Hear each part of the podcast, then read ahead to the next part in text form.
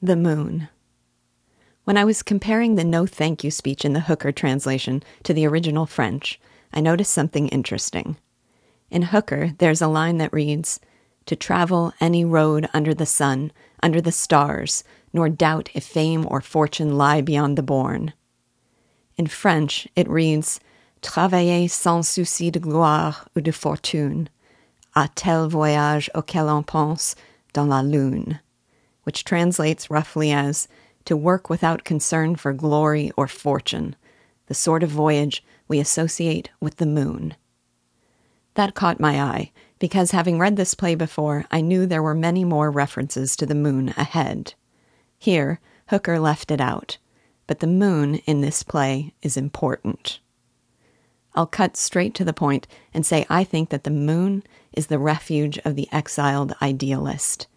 Exiled or alienated, or just lonely.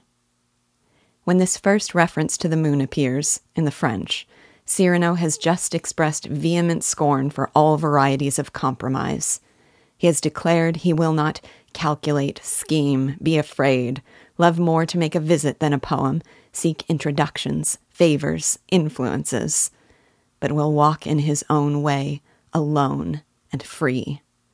And this philosophy of life the refusal to compromise one's independent principles for practical success, is one that we associate, he says, with the moon.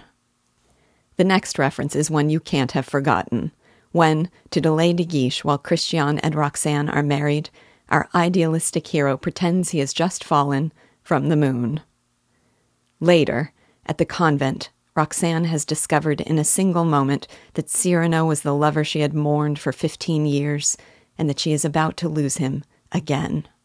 He is dying, and Le Bret points to the rising moon shining between the trees and says, Your other friend is looking for you. Cyrano replies, I see. And then, Le Bret, I shall be up there presently in the moon, without having to invent any flying machines. The moon is his heaven, the afterworld for idealists there, he says, he will find other souls who should have been friends of his Socrates and Galileo, men who were scorned, punished, exiled, or who died even for their independent, fervently held beliefs. And so, as death approaches, Cyrano says, Well, I must go. Pardon, I cannot stay. My moonbeam comes to carry me away. Cyrano is a man of exaggerated dimensions. Physically, yes, but more important, spiritually. His is a great soul, too noble for the earth, and finding its home in the distant purity of the moon. In the universe created by Rostand, it is a choice between the two.